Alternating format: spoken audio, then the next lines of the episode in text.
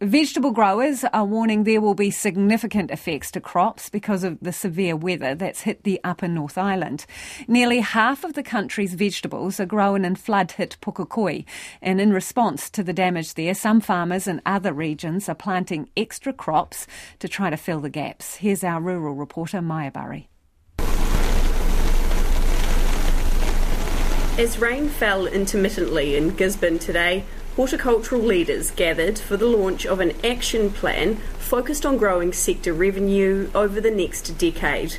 But it's a lack of growth in fields and orchards that's troubling the industry this summer.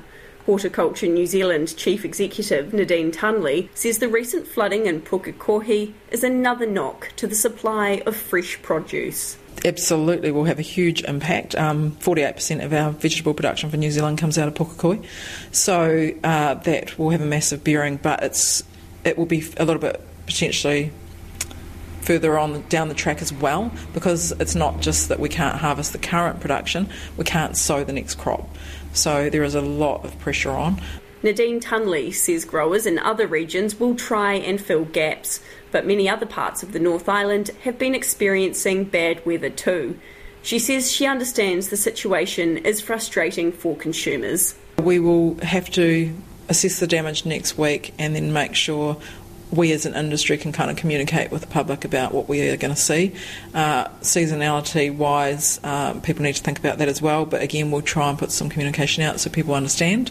LeaderBrand is one of the country's biggest vegetable growers, with farms in Gisborne, Pukekohe, Matamata, and Chertsey in the South Island.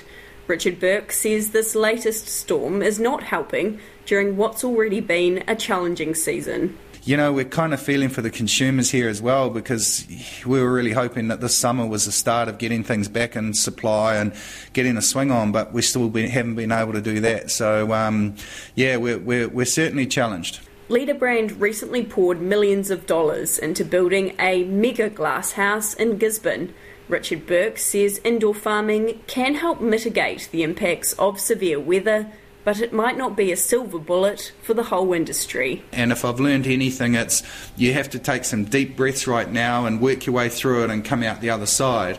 Um, but I definitely think there's a there's a opportunity within covered and protected farming, um, but it's a massive investment, and, and we've got a, a, lot to prove. Um, can we make it work in this country and this market?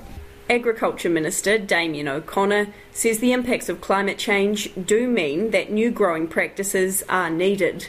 He says the action plan launched by the sector today will help the industry adapt. I think we'll always have enough food. It's whether it's the right food in the right place at the right price. And I think that, um, you know, the, particularly the vegetable sector with the climate um, that they've been facing over the last couple of months have been finding it really hard. We'll always have seasonal variation in the volumes and the prices of products. We've just got to make sure that you know they, that there's enough flexibility in the system. Damien O'Connor says assessments on the impact of the recent flooding in the Upper North Island are still underway. He says once that work's done, it'll know if any funding to support growers' recovery efforts is required.